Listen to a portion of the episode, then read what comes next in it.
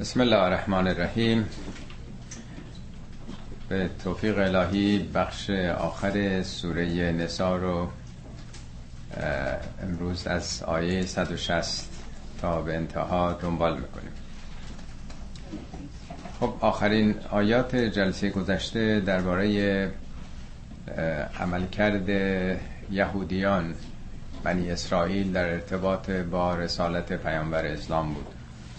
از آیه 153 این بحث داشتیم که اهل کتاب از تو درخواست می‌کنن که یعنی یهودیان یک کتابی از آسمان براشون بفرست. یعنی این آیه به آیه که نازل میشه نه درسته یک کتابی از آسمان براشون بیار تا رسالت تو بپذیرن. میفرماد که اینا مسائل بزرگتر از این رو از خود موسی می‌خواستن که اصلا خدا رو به ما نشون بده تا باور بکنیم. بعد انتقادات رو مطرح می‌کنه که اینها چگونه بی صبری می‌کردن می‌خواستن وارد شهر رو برخورداری های رفاه آورش باشن. میگه که داخل شهر بشین ولی با تمکین به مقررات شهر با فروتنی با تواضع. و اینها اون مقررات روز شنبه رو نقض کردن از بس به دنیا میپرداختن. حاضر نشدن یه روز تعطیل بکنن. داستان اصحاب سبتو که خونده بودیم. پیمان سختی از اونها گرفتیم ولی این پیمان ها رو اینا شکستن. با آیات خدا کفر میورزیدن پیامبرانشون رو میکشتن به ناحق. و در برابر سخنان پیامبر اسلام می‌گفتن اصلا دل ما قفل مثل این که در قلافه و این حرفای تو اصلا نمی‌فهمیم چی میگی. و حتی در زمان عیسی هم کفر ورزیدند و به مریم بهتان بزرگی زدند و حتی در مورد عیسی با افتخار گفتن ما کشتیم مسیح عیسی پسر مریم و و الی آخر در واقع این مباحث رو توضیح داد که اینا چه سابقه تاریخی دارند و چگونه عادتشون انکار بوده. حالا اگر در برابر رسالت تو در برابر قرآن موضع مخالفی دارن خیلی عجیب نیست. دنبال اون مطالب را امروز باید پی بگیریم. فبه ظلم من الذین هادو حرمنا علیهم طیبات احلت لهم. به خاطر ظلمی که این یهودیا کردن. من الذین هادو هادو از هدایت نیست. هاده یعنی بازگشت یعنی توبه. اینا بعد از اینکه از مصر نجات پیدا کردن داستان خب همه می‌دونین دیگه. به گوسال پرستی رسیدن دیگه. موقعی که موسی در چل شب میقات با خدا بود اینا گوساله رو اتخاذ کردن. ولی خب بعد از اون دیگه توبه کردن و برگشتن. نام این قوم در واقع یهودیه. کسانی که توبه کردن برگشتن. و این عمل خیلی مهمیه. مثل اسلام که تسلیم شدن به خداست یهود یا ایها الذین هادو ای کسانی که برگشتید خودتون برگشتید این راه خودتون انتخاب کردید. درست مثل این یا ایها الذین آمنو خودتون ایمان آوردید. بنابراین باید ملازم شرایط ایمان باشید دیگه. میگه بر اینها طیباتی رو حرام کردیم. یعنی یک جنبه کیفری تنبیهی ظاهرا داشته. در قرآن هم توضیح داده که چه چیزایی بر اینها حرام شده بود. در آیه 146 سوره انعام مونده بر یهودیان هر حیوان ناخوندار و نیز چربی گاو و گوسفند را حرام کردیم مگر چربی هایی که بر پشت آنهاست یا با امعا و استخوانها آمیخته باشد. این محرومیت کیفر تجاوزشان بود. در آیه 93 آل امران آمده همه خوردنی ها برای بنی اسرائیل در آغاز حلال بود. مگر آنچه یعقوب قبل از اینکه تورات نازل شود بر خود حرام کرده بود؟ او گوشت شطور نمیخورده یهودیان بعد فکر کردن گوشت شطور حرامه و یعنی در واقع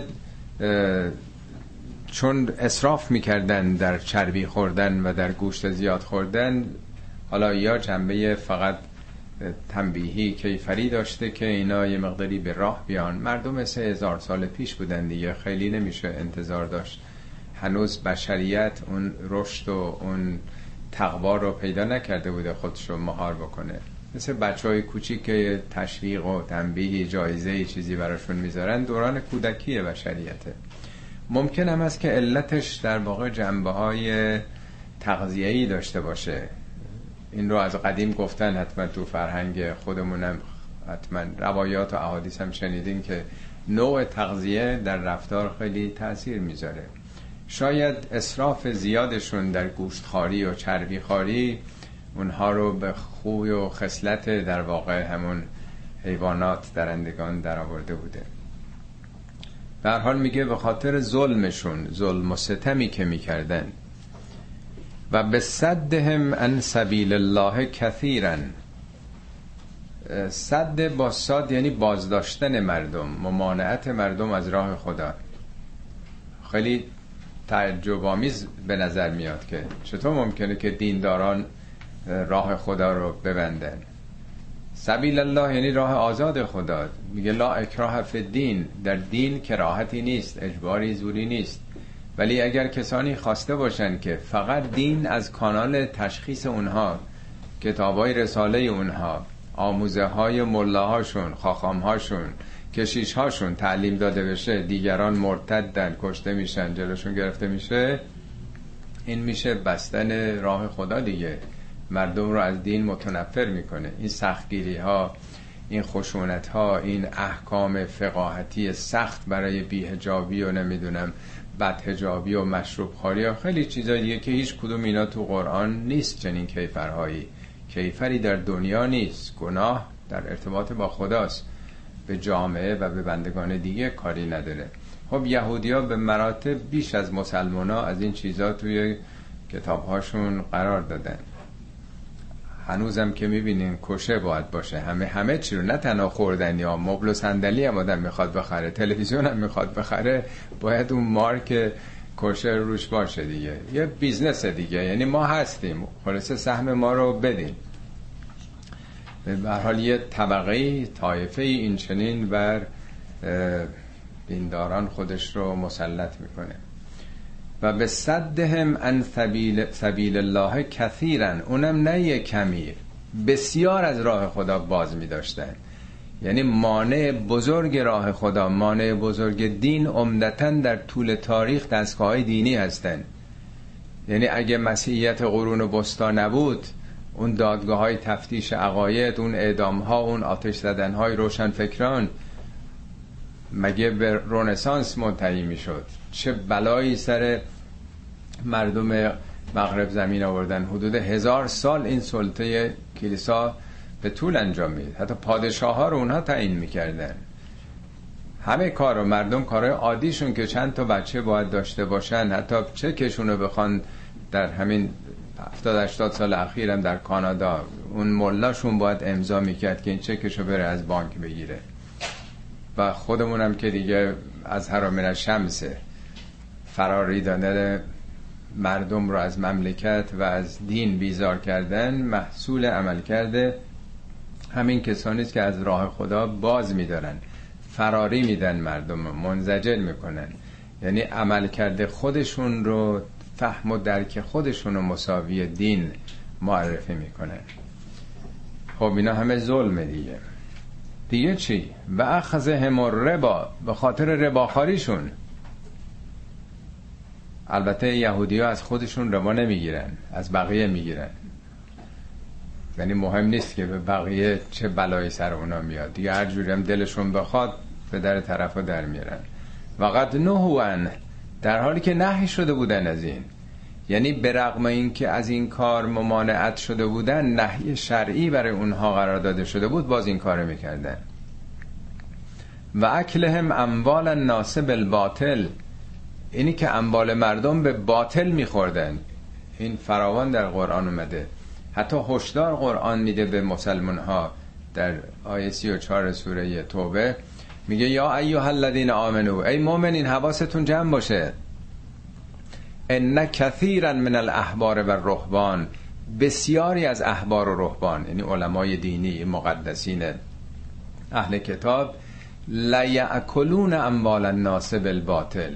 لیعکلون لامش تاکیده. حسابی می‌خورن اموال مردم به باطل. یعنی گول نخورید. فریب این که حالا لباسشون دینیه عنوان دینی دارن. یه دوره رفتن یه درسایی به خیال خودشون خوندن.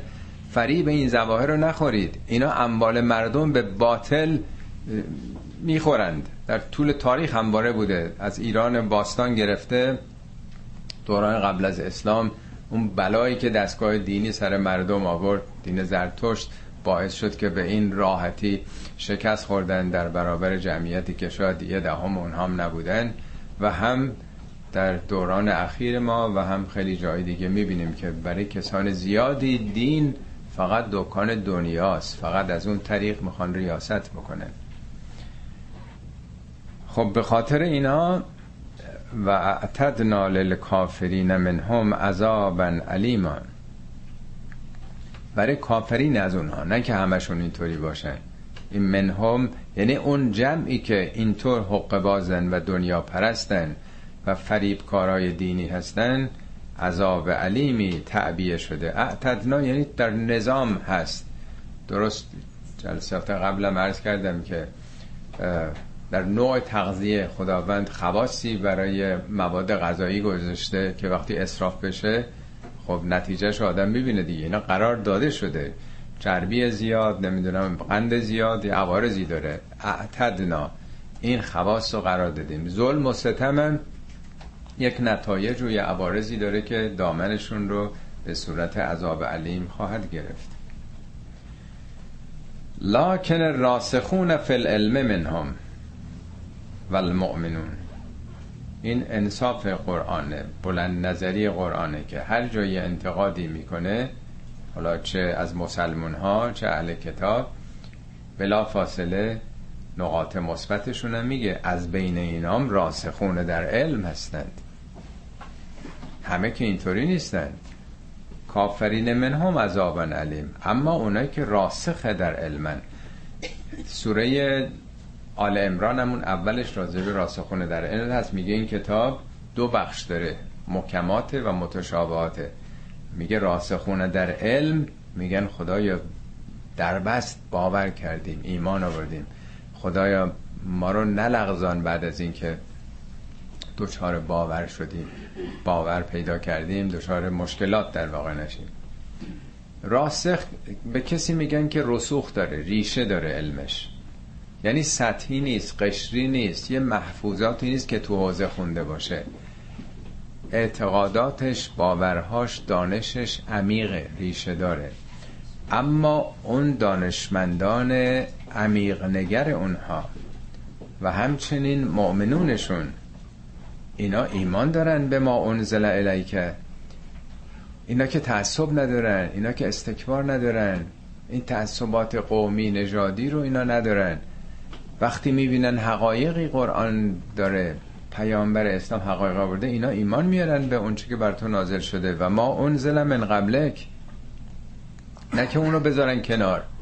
حقایقی که در کتاب خودشون هم هست باور دارن. یعنی اینا اصلا حدی نمی‌گذارن که تا اینجاشو قبول داریم.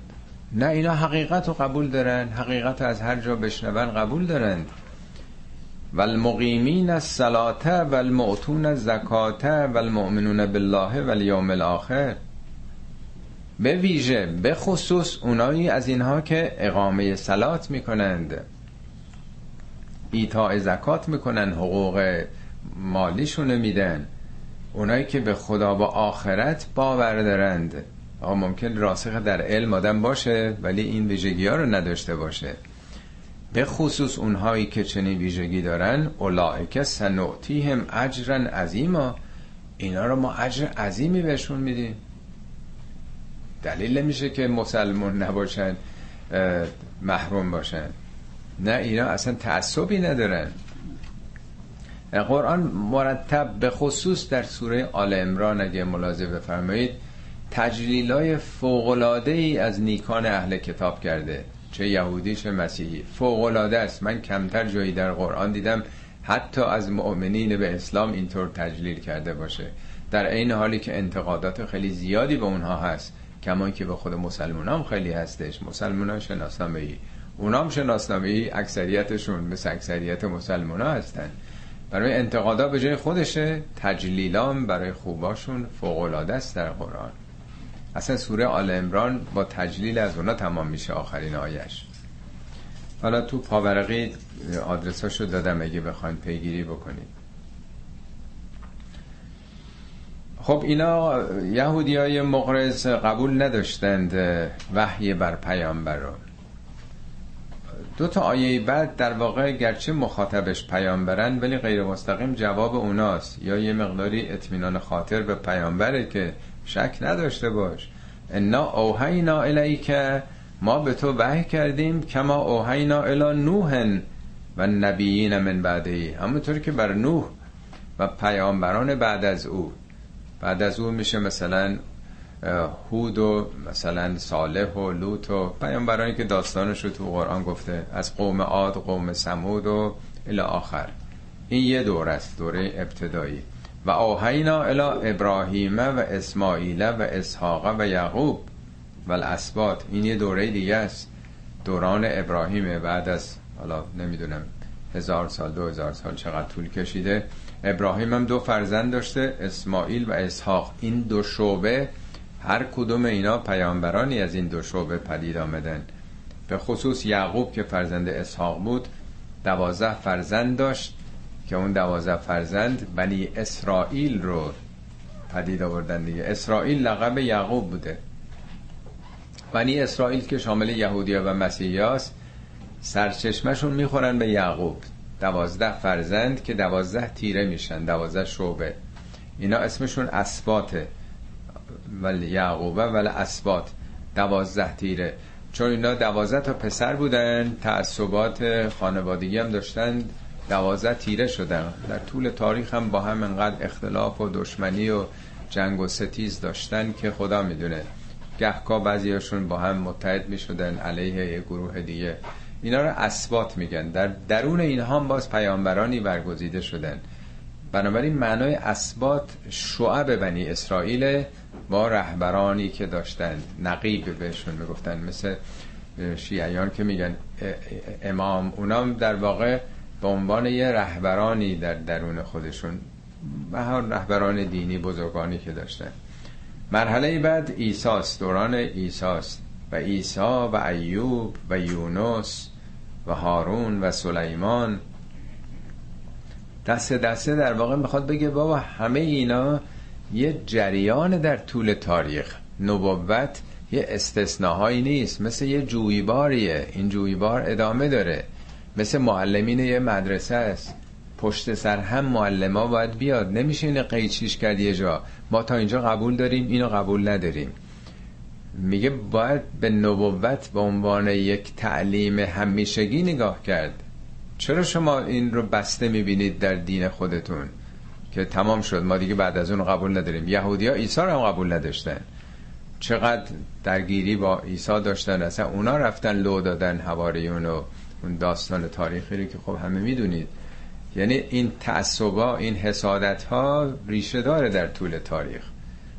اونا پس نه حضرت عیسی رو قبول دارن هنوز منتظر پیامبر بعدی هن اونا. قبول ندارن که عیسی همونه. نه پیامبر ما رو قبول دارن. مسیحی هم تا اونجا اومدن. از این به بعد قبول ندارن. این آیات در واقع در رد چنین تفکر تعصب آمیزیه و آتینا داووده زبورن. از جمله ما به داوود زبور رو دادیم. حالا چرا اینجا مرتبه داوود رو در واقع آگراندیسمان کرده. به نظر میاد به خاطر اهمیت داوود برای یهودیاست یهودیا شاید داوود مهمتر از حضرت موسی بدونن. اصلا ستاره داوود مثل صلیب مسیحیاست برای اونا دیگه. چون دوران اقتدار بنی اسرائیل با داوود بود دیگه. داوود در اون جنگی که با جالوت داشتن او موفق شد و در واقع فرماندهی سپاه گرفت و بعدا هم دیگه خودش مقدمه یک حکومتی رو گذاشت و در زمان فرزندش سلیمان یهودی ها به عالی ترین قدرت ممکنی که غیر قابل تصوره رسیدن. پس افتخارشون به داووده میگه بابا داوودم که بالاخره بعد از موسی اومده پس ادامه داشته. داوودی که بهش زبور دادیم چرا شما این پیامبر حالا قبول ندارین؟ همه اینا که خب اتفاق افتاده تو تاریخ. چرا می‌خواین انکار بکنید داوود البته در کتاب مقدس اگه بخونین یه بخشش مزامیر داوود هست. مجموعه دعاهایی که اون داشته نصایح اخلاقی که داشته. البته اصلش که در طول تاریخ در طول این هزاره های گذشته از بین رفته. ولی در واقع قسمتیش میشه گفتش لابلای اونها میشه پیدا کرد. در جای دیگه قرآن هم فضیلت های داوود رو بر برخی از پیامبران ذکر کرده. میگه پیامبران یه جور که نبودن. لقد فضلنا النبیین بعضهم علی بعض و آتینا داوود یا فز... آتینا داووده زبورن. یعنی داوود رو به عنوان یه فضیلت بزرگی در سلسله پیامبران قرآن یاد کرده. حتی یه جا به پیامبر اسلام میفرمد که وسبر علا ما یقولون. تحمل کن هرچی میگن. وذکر عبدنا داوود. داوود به یاد بیار. انه بله عواب یا یا نیرومند بودن اینا. یعنی قدرت تحمل مخالف رو خیلی داشته داوود. در یه دوران سختی با این بنی اسرائیل تونسته بوده اصطلاح دیل بکنه و با اینها بتونه مقاومت بکنه و اونا رو متحد بکنه. این دوازده تیره رو تیره مخالفی که با هم در حال جنگ بودن داوود متحد کرد. یه امت بسیار قوی پدید آورد. همینطور که کوروش ما ماد رو با پارس رو متحد کرد. ناگهان در دنیا یک ابرقدرت پدید آمد. صلح به اصطلاح اجزای پراکنده همیشه خیلی قدرت آفرینه. داوود هم یه همچی نقشی مثل کوروش برای اونها داشته. و رسولا قد قصصناهم علیک من قبل. ای پیامبر ما رسولانی رو قبلا برای تو گفتیم یعنی صرف نظر از اینا که شمردیم کسان دیگر هم گفتیم. و رسولا لم نقصصهم علیک رسولانی هم نگفتیم. قرآن که کتاب تاریخ انبیا نیست که بخواد همه رو پشت سرم بگه. صدها شاید هزاران رسول بودن. قرآن فقط اون سرفصل ها رو اون چیزی که دانستنش برای مسلمان ها اهمیت داره ذکر کرده. و کلم الله موسی تکلیما. موسی به گونه خاص با خدا کلام گفت. اینجا هم باز چون یهودی ها مورد نظرن شما که قبول دارین که موسی با خدا سخن گفته چرا انکار می‌کنید؟ هم ذکر داوود مخاطبش اونا هستن که انکار می‌کردن و هم اینجا که به طور ویژه به تکلم موسی با خدا اشاره کرده. البته آیه 51 سوره شورا میگه ممکن نیست هیچ بشری با خدا سخن بگه. ما کانل بشر نن یکلمه الله. ممکن نیست اصلا هیچ بشری بتونه کلام خدا رو بگیره الا من ورای حجاب مگر از پشت یه حجابی. حجاب یعنی واسطه فیلتری. او یرسل رسولا یا یه فرشته ای بفرسته که فیوها به ازنهی که به ازن خدا وحی بکنه بر او. اینجا میگه کلم الله موسی تکلیما. تکلیما به صورت نکره اومده یعنی به گونه خاص. نه این صحبت هایی که ما با هم می‌کنیم. یعنی یک نوع انتقال مفهوم. حالا قرآن در سوره تور به تفصیل توضیح داده که موسی وقتی که در کوه تور رفت خدا گفت خب چی چیه به دستت؟ میگه عصاه میگه خب بنداز. وقتی میندازه ناگهان مار میشه میترسه. میگه چرا ترسیدی؟ برگرد. اینا این صحبت که ما با هم می‌کنیم به این صورت نبوده. یعنی این الهاماتی که در درون موسی اتفاق میفته و اون میفهمیده این منظور رو. بنابراین نوع کلام خدا با کلام بشری البته با هم متفاوت هست. رسولا مبشرین و منذرین لعلا یکون للناس علی الله حجتون بعد رسول همه اینا رسولانی بودن که با دو برنامه اومدن. یک بشارت دو انذار. بشارت یعنی آفرین یعنی تشویق یعنی تحریز. اونا که راه درست میرن تشویقشون بکنه. آفرین بهشون بگه بشارت بده به بهشت به سعادت به فوز و فلاح. به اونایی هم که راه خطا میرن خلاف می‌کنن ظلم می‌کنن هشدار بده. منظر یعنی اعلام خطر. نه اینکه بخواد تنبیهشون بکنه. این راهی که میری راه خوبی نیست راه اشتباهیه. یعنی در واقع ارزش گذاری این خوبه این بده. لعلا یکون للناس علی الله حجتون بعد الرسل. برای اینکه برای مردم بعد از این رسولان دیگه حجتی نباشه. یعنی اگر مردم گرفتار مشکلات میشن نگن که خب خدا اگه ما رو هدایت کرده بود که ما این کارا رو نمی کردیم اتفاقا همین رو تو قرآن گفته توی آیه 134 سوره تاها میگه لو انا اهلکنا به عذاب من قبلهی مردم وقت می‌گفتن که خدایا لولا ارسلت الینا رسولا چرا تو رسولی نفرستادی؟ فنتبع آیاتی کرد تا دنبال آیاتت بریم. من قبل ان نزل و نخزا قبل از اینکه بدبخت بشیم بیچاره بشیم. میگه خب برای اینکه دلیلی علیه خدا نباشه که چرا ما گرفتار شدیم ناخواسته نادانسته میگه این رسولان فرستاده که اتمام حجت شده باشه. و کان الله عزیزا حکیما. خدا هم صاحب عزت و هم حکیمه. عزت معمولا به ابر قدرت میگن. عزیز اون کسی است که قدرتش بالای هم است فرادسته در واقع. به پادشاه در زبان عربی عزیز میگن. عزیز مصر فرعون میگه ما میگیم فرعون. ولی عزیز مصر کسی است که قدرت اوله. خدا اولا قدرت اول بالاتر از اون نیست. از اونجایی که همه قدرتمندان کارشون حساب و کتاب نداره دیگه چون قدرت دارن هر کاری دلشون بخواد بکنن هر جا که میگه خدا عزیزه به دنبالش حکیم میاره. کارش رو حکمته. این نیست که قدرت رو هر جوری که مثلا بشه ازش استفاده کنه. خدا یه صفتش عزیزه یه صفتش هم حکیمه. یعنی کاراش محکمه اساسیه. کار بی ای و نقصه پرفکته در واقع. قدرت رو در جهت عالی بودن به کار می‌بره. لکن الله یشهد به ما انزل الیک انزله به علمه و الملائکت یشهدون و کفا بالله شهیدن. میگه اما خب اینا انکار می‌کنن دیگه یهودی ها و مسیحی ها قرآن و اسلام و همچنان هم می‌بینین تو این دورم.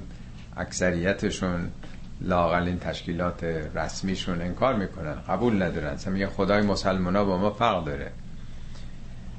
میگه خب اینا انکار می‌کنن ولیکن. ولیکن الله یشهدو خدا شهادت میده. به ما انزل الیک. به اونچه که خدا بر تو فرستاده شهادت میده. یعنی خود این کتاب شاهده. انزله به علمهی این رو خدا به علمش فرستاده. کتابی که علم خدا درش موج می‌زنه. علم بشری نیست. علومی راجع به گذشته و حال و آینده. نه تنها اونچه که نازل کرده خودش شاهده چه اونا قبول بکنن چه نکنن. و الملائکتو یشهدون. فرشتگانم شاهدند. و کفا بهی شهیدن. گرچه خدا کافیه برای شهادت. یعنی چی خدا شاهد فرشتگانم شهیدن؟ حالا ما چگونه می‌تونیم به یهودیا بگیم خدا هم شاهده یا خب به چه دلیل؟ فرشتگان شاهدن چگونه است؟ اینجا نه که اونا شهادت لفظی میان میدن. یعنی در واقع وجود خدا به عنوان حالا این مثال من همیشه می‌زنم مثال مدرسه. به عنوان معلم این مؤسسه این دانشگاه هستی. وجود معلمین به عنوان فرشتگان جهان فرشتگان کارگزاران جهان دیگه نیست. وجود خود این کتاب به عنوان کتاب های این دانشگاه. یعنی یه دانشگاه وقتی آدم می‌بینه مدیرانی داره اساتیدی هستن. کتابخونه و کتابهایی وجود داره داره تدریس میشه. شاگردانی میانه میرن. خود این شهادت برای نمیده که علم در جریان هر سال یه دی دارن فارغ تحصیل میشن یه دی هم دارن وارد میشن. یعنی وجود این تشکیلات واقعیت این که استاد و دانشگاه و این مؤسسه و تشکیلات اداری هست و جریان داره نشون میده این قطع نشده که علم داره ادامه پیدا می‌کنه. علم و معرفت و دانش داره ادامه پیدا می‌کنه. میگه پس وجود خدا کتابی که به علمش نازل کرده و فرشتگانی که نیروهای این جهان هستی هستن همه اینا شاهدن بر اینکه این حقیقت ساختگی نیست. این سخنان پیامبر نیست. این دنباله همون هدایت است که خداوند همه انسان ها رو کرده. و کفا بالله شهیدن. کافی خدا شاهد باشه. شهادت خدا کفایت می‌کنه. یه دعای تا دعای روز جمعه است. من اینجا فکر کنم یادداشت کرده باشم براتون بخونم. خیلی جالبه بله تو این کاورقی 357 هست. 357 قسمتی از دعای روز جمعه است. میگه اللهم انی اشهدو که خدایا من تو رو به شهادت می‌گیرم و کفا بک شهیدن. خودت کافیه به شهادت. و اشهد و جمیع ملائکت که تمام فرشتگان تو به شهادت می‌گیرن و سکان سماواتک تمام موجوداتی که در این کهکشان ها و عالم هستی هستند. و حملت عرشک تمام فرشتگانی که عرش تو رو دارن اداره می‌کنن. و من به من انبیائک و رسولک همه پیامبران و رسولانی که فرستادی همه اینا رو به شهادت می‌گیرن و انشأت من اصناف خلقک. این همه موجوداتی که در دریاها و خشکی ها و آسمان ها آفریدی همه اینا شاهدن. شاهدن که چی؟ انی اشهد انک انت لا اله الا انت. یعنی من به شهادت تمام موجودات به شهادت فرشتگان به شهادت همه اجزای هستی دارم شهادت میدم که تو فقط خودتی. هیچ کی جز تو نیست. فقط توی معبود. یعنی هر کدوم اینا علامت نشانه شاهده. یه بار عرض کردم در دعای کمیل هست میگه به نور وجه ازا له کل شیء. خدای راه تو نورانیه. چطوری نورانی شده؟ با کدوم چراغ؟ کل شیء. همه اشیاء جهان نورافکن راه تو هستن. یعنی از هر جزئی از جهان میشه خدا رو شناخت. یه نقاشی وقتی تابلوهای متعددی کشیده همش شاهکاره هر کدومش شاهد بر نقاش بزرگ بودن این کسی که این طرحو کرده. هر جزئی در واقع معجزه است هر جزئی شگفت‌آوره هر چیزی. همه اینا چراغن. یعنی راه خداشناسی نیست که حالا از کدوم مسیر بریم. هر چی رو شما نگاه بکنید درش دقت بکنید حتی یه پشه. خودش کافیه برای ایمان به اینکه خالق این پشه نمی‌تونه کسی مثل خدا باشه. اما ان الذين كفروا و صدوا عن سبیل الله اونایی که انکار می‌کنن میپوشونن این حقیقت و کف تنها جنبه فکری نداره. صد و مانع میشن. و صدوا عن سبیل الله جلو رو می‌گیرن جلوی راه خدا رو می‌گیرن. چون با منافعشون احساس می‌کنن در تعارض قرار می‌گیره. می‌خوان استثمار و استعمار و استهمارشون رو بکنن. نمی‌ذارن مردم تو دای مردم دنبال خدا برن. می‌خوان حتما واسطه باشن به منافعشون برسن. اینا قد زلو زلالا بعیدا. اینا گمراه شدن. اونم نه یه گمراهی نزدیکی کوتاه خیلی دور خیلی گمراه شدن. حالا یه وقت هست که یه کسی خودش انکار می‌کنه. قبول نداره. خب این یه مرحله است یه وقت هست که مانع ایمان دیگران میشه این خیلی بدتره. این دیگه ظلم مضاعفه. مضاعفه. بنابراین خیلی اینا گمراه شدن. دیگه جوری نیست که برگرده. اونایی که حالا خودشون اشتباهات و خطاهایی کردن امیده که بالاخره رو تجربیات زندگی برگردن و جبران بکنن. ولی کسی که هزاران نفر میلیون ها نفرم گمراه می‌کنه دیگه چطور می‌تونه برگرده؟ ان الذين كفروا و ظلموا اینجا به جایی که بگن نرزی کفرو و صدو به جای صدو میگه ظلمو یعنی مانع راه خدا شدن بزرگترین ظلمه.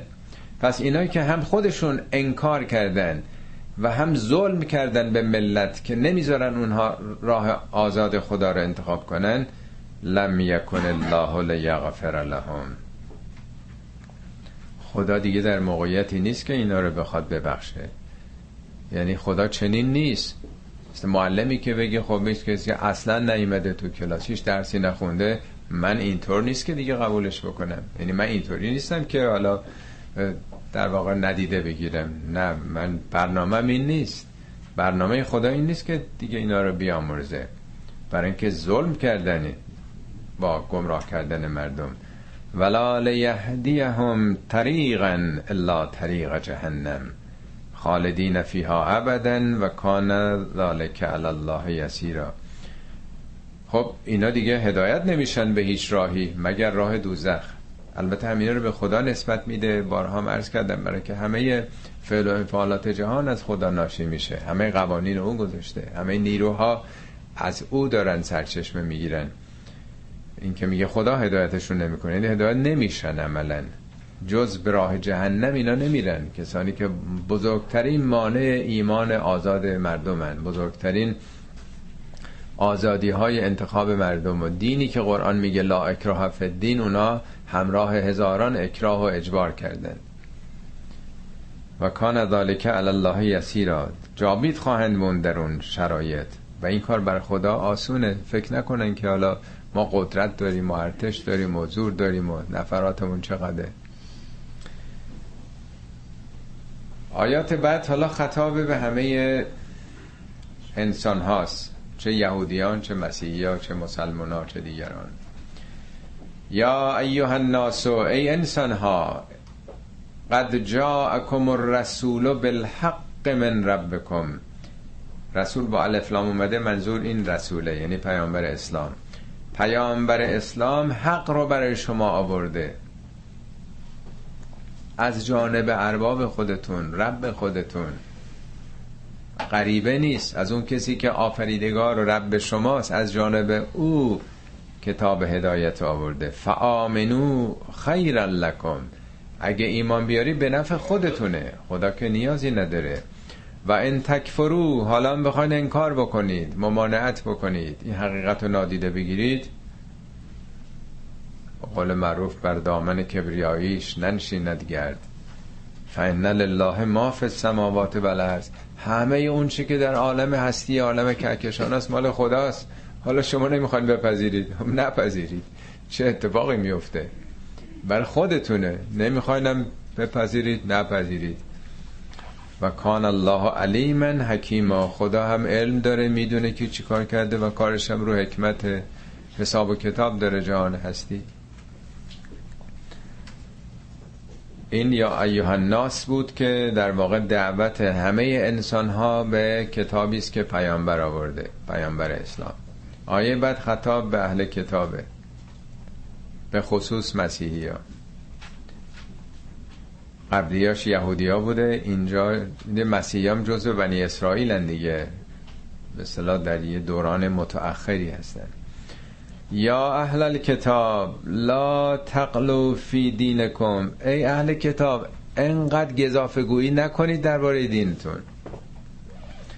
این در سوره ماعده آیه 77 هم آمده بود اگه یادتون باشه. قلوب یعنی زیاده روی. قلوب آفت دینه. مثل انفاق نفاق در واقع. یا شرک. قلوب یعنی زیاده روی کردن درباره پیامبران اهل بیت پیامبران. قلوب آفت کسانی است که خیلی خودشون گم می‌کنن احساسات به خرج میدن. خیلی دیگه اونا رو به عرش اعلا می‌برن. این خیلی مهمه. یک سخنی حضرت علی تو نهج براغ دارن میگن که حلک فیه رجلان. دو گروه درباره من به هلاکت به گمراهی افتادن. محب قال اون کسی که منو دوست داره ولی خیلی قلوب می‌کنه. مثل علی اللهی ها. مثل خیلی حرفا که دیگه همه می‌دونین دیگه. یعنی اون که من خیلی دوست داره صفات خدایی نسبت میده گمراه شده. یکم مبغضون قال. کسانی که دشمنن از انصاف خارج میشن یعنی هم اونا گمراه شدن یعنی از تعادل اینا خارج شدن. هم دوستداران ممکنه که از تعادل خارج بشن هم دشمنان. این یه آفت بزرگه که متاسفانه بیش از همه در آین ما در شیعه این قلوب هست. قلوب فوقلاده راجع به اهل بیت پیامبر. در حالی که خود اونها در زمان حیاتشون پرچمدار مبارزه با قلوب بودن. کتابی هم هست تو این زمینه. اگه نظریات خود اونها رو بخونین از امام هشتم شیعیان گرفته شیشم پنجم یا خود حضرت علی. یکی از سخنان امام صادق امام شیشم شیعیان است. میگه احذرو احذرو شبابکم القلات جووناتون رو از شر قلات حفظ کنید. قلات یعنی همون کسانی بودن که راجب خود ایشون زیاده روی می‌کردن. میگه شر قلات از این دشمنان از این بیدینا برای جوانان شما بیشتره. جوونا کهشون احساساتی تحت تاثیر قرار می‌گیرن بنابراین بسیار مهمه. ولا تقولوا علی الله الا الحق. درباره خدا جز به حق سخن نگید. انما المسیح عیسی ابن مریم رسول الله. عیسی مسیح پسر مریم بود رسول خدا بود. و کلمته القاها الی مریم. او کلمه خدا بود که بر مریم القا کرد. یه خلق خدا بود. کلمه کلماتی که ما می نویسیم ابداعی است که می کنیم به کاغذ میاریم. خداوند میگه هر چی رو اراده بکنه ایجاد میشه دیگه. ازا اراده به ان یقول له کن فیکون. کلمات خدا یعنی تأثیرات او که در جهان هستی گذاشته. عیسی یک کلمه خدا بود. انجیل هم با همین آغاز میشه. قرآن بارها عیسی رو یک کلمه ای گفته. میگه تقوای کلمه است. حالا توضیحات بیشتری دادم تو پاورقی راجع به کلمه. من وقتتون رو نگیرم که از محور از بس دور نشین. عیسی مسیح خدا نبود پسر خدا نبود. هیچ نسبتی با خدا نداشت. او رسول خدا بود. او کلمه خدا بود که بر مریم القا شد. و روح من. او یک رحمتی از جانب خدا بود. روح همون رحمت در واقع. رحمت خدا بود که بر بشریت آمد. فآمنو بالله و رسولهی به خدا و رسولش ایمان بیارید. چرا قلوف می‌کنید؟ چرا پیغمبر پرست شدید؟ ولا تقولوا سلاستون. تسلیس رو بریزید دور. نگین ستان اینا در آیه 73 سوره مائده آمده بود یادتون باشه. میگه لقد کفر الذین قالوا ان الله هو ثالث و ثلاثه اونایی که گفتن خدا سومین بخش این مثلث سگانه است کفر ورزیدند. خدا فقط یکیه. انتهو سلاستون انتهو دست بردارید. به انتها برسونید این ادعاهای پوچ رو. انتهو خیرا لکم به نفع خودتونه که دست بردارید از این تسلیس. انما الله اله واحد. الله فقط معبود یکتایی است. سبحانه ان یکون له ولدون منزه خدا از اینکه فرزند داشته باشه. له ما فی السماوات و ما فی الارض. همه اونچه که در جهان هستی از آن خداست. چه نیازی خدا داره که فرزندی داشته باشه؟ پدر و مادر فرزندی به وجود میارن زیر بغلشون رو در دوران پیری بگیره کمک به روزگارشون بشه نسلشون ادامه پیدا کنه. خدا چه نیازی داره که فرزند داشته باشه؟ له ما فی السماوات و ما فی الارض و کفا بالله وکیلا. کافیه خدا بره توکل. واسطه نمی‌خواد که برای مشکلاتتون برید توسل و شفاعت پیدا کنید به کسی دیگه. ضرورتی نداره در مشکلات صلیب بکشید. عیسی رو به خودتون به کمک خودتون بطلبید. یا کسان دیگه مگه کمه در بین خود ما؟ همش توسل به بنده های دیگه. میگه بابا خدا کافیه برای وکیل. وکیل یعنی کسی رو آدم انتخاب بکنه کارشون انجام بده. از توکل و تکیه و اینا میاد دیگه. توکل به خدا کافیه. چرا فکر می‌کنیم باید حتما یه کسی دیگه هم باشه این وسط اونا بره حاجات ما رو بگن؟ اونا واسطه بشن. اونا در واقع پارتی ما بشن پیش خدا. کفا بالله وکیلن. لن یستن کف المسیح ان یکون عبدا لله. مسیح هرگز استنکافی ابایی امتناعی نداشت که بنده خدا باشه. ولل ملائکت المقربون. نه تنها عیسی مسیح ابا امتناعی نداشت. فرشتگان مقرب خدا که جایگاه فوقالعاده دارن اونا هم کسرشن برای خودشون نبوده که بخوان بنده خدا باشن و من یستن کف ان عبادتهی. هر کسی که از بندگی خدا سر باز بزنه نخواد یعنی خودش برتر بدونه احساس خود بزرگ بینی بکنه و یستکبر کبیر بدون خودشو احساس خود بزرگ بینی فسیحشرهم الیه جمیعا همه اینها پیش خدا محشور خواهند شد. باید پاسخگوی این خودخواهی ها و خودبینیاشون بشن. یه مناجاتی ستفن شنیدین از حضرت علیه. میگه الهی الهی کفا بی ازن ان اکون لک عبدن. خدایا این عزت این عزت برای من کافی که بنده تو هم و کفابی فخرن. و این افتخار برای من کافیه. ان تکون لی ربن این که تو رب منی. یعنی این عزت برای من بسه که بنده تو هم و این افتخار برای من بسه که تو رب من هستی. بعد میگه اللهم انت کما احب خدای تو همونی که من دوست دارم. تمام ایدال ها در وجود توه. فجعلنی کما توه منو یه جوری بکن که تو دوست داری. یعنی تو ایدئال منی. تو چیزی که من دوست دارم. منو جوری بکن که تو دوست داشته باشی خودت دوست داشته باشی. پس آدمایی که بالا رفتن افتخارشون به بندگی خداست. میگه چرا شما به جای بندگی خدا می‌خوان بنده بندگان من بشید؟ به درگاه اونا در واقع می‌خوان حاجاتتون رو ببرین. افتخارتون باید این باشه که به سوی خدا میرید. فاما الذین آمنوا و عملوا الصالحات اما اون کسانی که ارز کردم هر جا که انتقادی میاد بلا فاصله دنبالشم. اون طرف رو میگه که کفه ترازو حفظ شده باشه. فاما الذين آمنوا و عملوا الصالحات فیوفیهم اجورهم و یزیدهم من فضله. اما اون کسانی که ایمان آوردند و کارهای شایسته و صالح و اصلاحی کردند فیوفیهم اجورهم وفا یعنی کامل میگن وفای به عهد. یعنی پرو پیمان کامل. توفیه یعنی صد درصد. اجرشون رو کامل به تمام و کمال خواهم داد. و یزیدهم من فضلهی. نه تنها خدا اجرشون رو خواهد داد از فضلش از دریای کرم و فضلش اضافه خواهد کرد. اینجا جالبه که زمیر نمیگه یزید یزید اجرهم. یزید هم چون اجر بیرون ما نیست اجر خدا. اجر در درون ماست.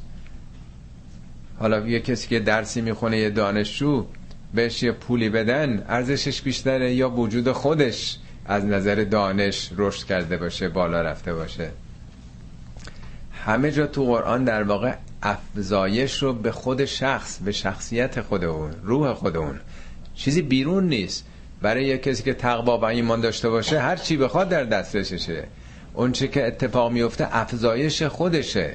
شخصیت خودش رشد می‌کنه بالا میره. یزید هم اونا رو زیاد می‌کنه از دریای فضلش. و اما الذین استنکفوا و استکبروا اونا که استنکاف می‌کنند. اباب و امتناع دارن از بندگی خدا. و استکبروا خودشون رو بزرگتر از این می‌دونن فیعذبهم عذابا علیما ولا یجدون لهم من دون الله ولیا ولا نصیرا. اونا رو عذاب دردناکی خواهد کرد و به خدا هیچ ولی یعنی دوست حمایت کننده و ناصری هیچ یار و یاوری نخواهند داشت. بازم تکرار می‌کنم همه جای قرآن اینطور هست. به خدا وقتی نسبت میده در واقع معناش این نیستش که خدا چون او رو قبول نداشتن عذابشون می‌کنه. نظامو داره میگه که چگونه است. در این سوره پنجاه سه بار خدا ما گفته یک بارم من نگفته. ما که میگه در واقع این سیستم رو مجموعه رو داره بیان می‌کنه. نتیجه در واقع عمل کرده انسان میگه. یا ایها الناس قد جاءکم برهان من ربکم. بازم می‌بینیم انسان دیگه اینجا. ای انسان ها قد جاءکم برهان من ربکم. قبلش بود قد جاءکم الرسول بالحق. پیامبری حقی براتون آورده یعنی قرآن آورده. اینجا قرآن میگه برهان. برهان یعنی سفیدی یعنی روشنایی. یه روشنایی یه نوری آورده براتون. من ربکم و انزلنا الیکم نورا مبینا. ما نور آشکاری بر شما فرستادیم. بارها در قرآن اون چی که بر پیامبر نازل شده عنوان نور روش قرار داده. البته تورات و انجیل رو هم گفته فیه نورون در اون کتاب هم نور هست. ولی قرآن میگه همش نوره. اونا میگه فیه نورون. چون تحریف شده دست برده شده یا نقل سینه به سینه شده عینا اون کلمات که نبوده. یا بخشیش اون کلمات بوده. در طول تاریخ دیگه کنار همینا رو قرار دادن. قرآن یه پارچه در واقع نور خداست. اونم نور آشکار. انزلنا الیکم نورا مبینا. نور چون وقتی تاریک باشه آدم نمی‌تونه جلو بره. وقتی که چراغ روشن میشه آدم مسیر رو می‌بینه می‌تونه حرکت کنه. قرآن چون راه روشن می‌کنه اسم شده نور. همه جا روشن می‌کنه مسئله بر آدم دیگه بدیهی میشه. فاما الذین آمنوا بالله خب حالا که خدا این برهان فرستاده نور فرستاده اما اون کسانی که به خدا ایمان بیارند و اتسمو بهی اعتصام یعنی چنگ زدن یعنی جدی گرفتن. اصلش در واقع معصوم کسی است که مثل که به یه جایی چنگ زده محکم گرفته یه جایی رو. اعتصام یعنی چیزی رو جدی گرفتن. درست مثل که قرآن میگه وعتصمو به حبل الله جمیعا این ریسمان خدا رو دست جمعی بگیرید. درست مثل این که کسانی دارن غرق میشن تو دریای تنابی حالا انداختن. کسی که داره غرق میشه جدی می‌گیره. تناب با تمام وجود می‌گیره که نجات پیدا بکنه. میگه به خدا جدی بچسبید. نه اینکه خب حالا قبول داریم. اسممون جزو کسانی است که تو شناسنامه مسلمونن مسیحی یهودی هن دیندارن. یعنی در واقع یدک کشیدن باور به خدا. این خیلی فرق می‌کنه تا چنگ بزنه جدی بگیره آدم آفریدگارشو در زندگی. هم کتاب جدیه. میگه خذو ما آتیناکم به قوتن اون چی که بهتون دادیم با قوت بگیریدش. این در واقع مجازیه نه قوت یدی در واقع. جدی بگیرید فسید خلهم فی رحمت من. خدا اونها رو به زودی داخل رحمتی از خودش خواهد کرد و فضل داخل رحمت و فضلی و یهدیهم الیه سراتا مستقیما. اونا رو به یه سرات مستقیمی رهبری خواهد کرد. هدایت نه به منای راهنمایی. خدا که راهنمایی کرده. هدایت یعنی بردن رسوندن به مقصود. از کدوم راه خدا ما رو به مقصود میرسونه؟ از سرات مستقیم. سرات مستقیم کوتاهترین راه دیگه نیست.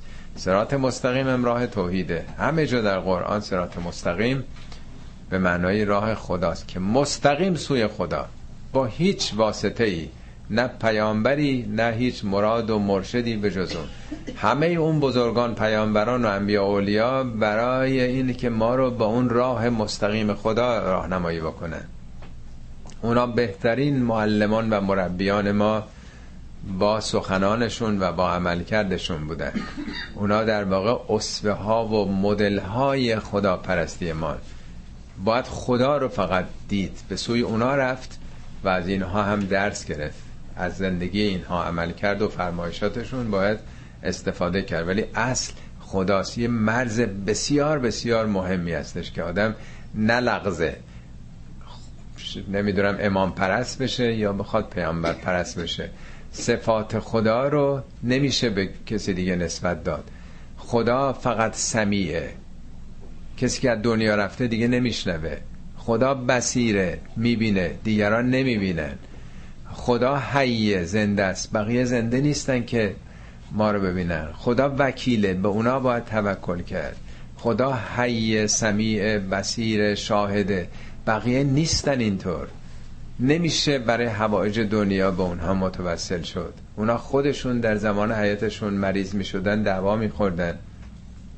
پیش پزشک می‌رفتن. همه اونها خرید می‌کردن نیاز داشتن. نمیشه مسائلی که فقط و فقط مربوط به خداست اینا رو به حساب بندگان گذاشت. چه برسه اینکه یه دی دست چندم برن تو چاه جمکران وای به حال ما ملت که هوایجشون رو تو اون چاه بریزن که این برسه به امام زمان. امام زمانم چجوری صد دست برسه تا به خدا برسه. خدای حی و حاضر رو فراموش بکنن آدما سرشون تو چاه بره.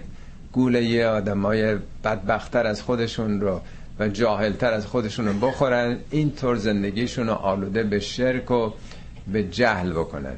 اینجاست که میگه که در واقع باید سراغ خدا رفت. وگرنه سر از اینجور جاها در میاد. هزاران نفر اونجا میشینن هی حاجاتشون رو بنویسن که بندازن تو اون چاه که خدا رو تو اون چاه می‌بینه که از اونجا باید سلسله مراتب بره بالا. بدبختی ها اینجاست دیگه. میگه اگر شما به این به خدا بچسبید و به کتاب او اون وقت در مسیر توحیدی افتادید که خدام دستتون می‌گیره و میبرتتون. این یهدیه منی بردن. خب آخرین آیه این سوره هم برمیگرده به ابتدای سوره. چون سوره درباره زنان بود و یتیمان و ارث بود دیگه. یادتونه اوایل سوره؟ دیگه الان سه ماه گذشته شاید فاصله زیاد شده باشه.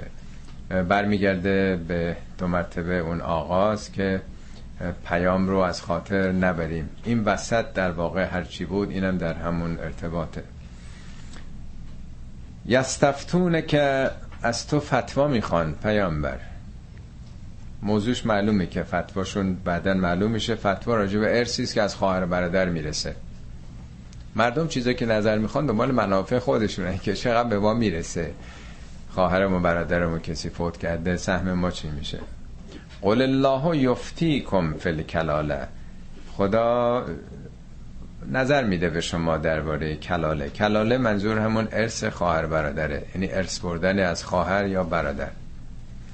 جالبه که اونا پیامبر فتوا می‌خوان. خدا به پیامبر میگه بگو خدا بهتون فتوا میده. خوب دقت بکنید چه نکات ظریفی است نمیگه بهشون بگو. یستفتونه که از تو فتوا می‌خوان قول, قول الله یفتیکم. خدا بهتون فتوا میده. حالا این آقایون چه حقی دارن انقدر فتوا میده؟ فتوا رو از کتاب خدا باید گرفت. هر نظر شخصی فقط به درد خودشون می‌خوره. فتوای خدا چیه؟ ان امرئون هلک اگر یه مردی دنیا بره لیس له ولدون بچه نداشته باشه. وله اختون فقط یه خواهری ازش مونده باشه.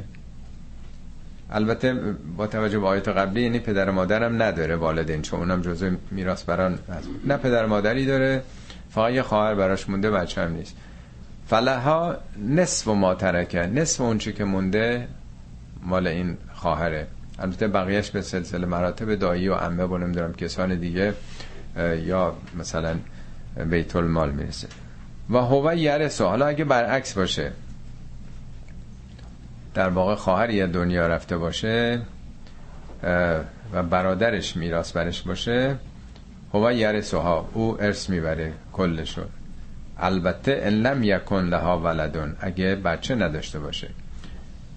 فاین کانت اسنتین حالا اگه دو تا خواهر بودن فلهما سلسان مما ترک. دو سلسش به جای نصف دو سلس متعلق اون خواهرا میشه. و این کانو اخوتن رجالن و نسان. حالا اگر این که دنیا رفته برادر و خواهرایی مونده باشن. فلزکره مثل حزل انسیین همون قاعده ای که سهم به صلاح پسر دو برابر سهم دختره در این مورد هست. البته در اون آیاتی که قبلا خوندیم آیه فکر کنم دوازده بود. اونجا مساویه حالا مفسری میگه علتش اینه که اون درباره فرزندانی است که از یه مادرن. وقتی از یه مادر باشه پدرها متفاوت باشه سهم پسر دختر مساویه. ولی اینجا در مواردی است که در واقع پدرشون هم مشترکه که همون قاعده یک به دوی ارث اینجا رایت شده ولی اونجا نشده که دلایلش حالا وقت نیست که بگم خدمتون یبین الله لکم ان تزلوا والله بكل شیء علیم. خداوند این چنین برای شما تبیین می‌کنه مسئله رو. برای که اشتباه نکنید گمراه نشید و خدا بر هر چیز داناست. خب همطور که عرض کردم آغاز سوره با جنبندیش در واقع یه مطلب رو میگه که این وسط نقش خانواده رو و رعایت حقوق زنان حقوق یتیمان و حقوق بقیه رو در وسط این دو قسمت در واقع بیان کرده. خب صدق الله العلي العظيم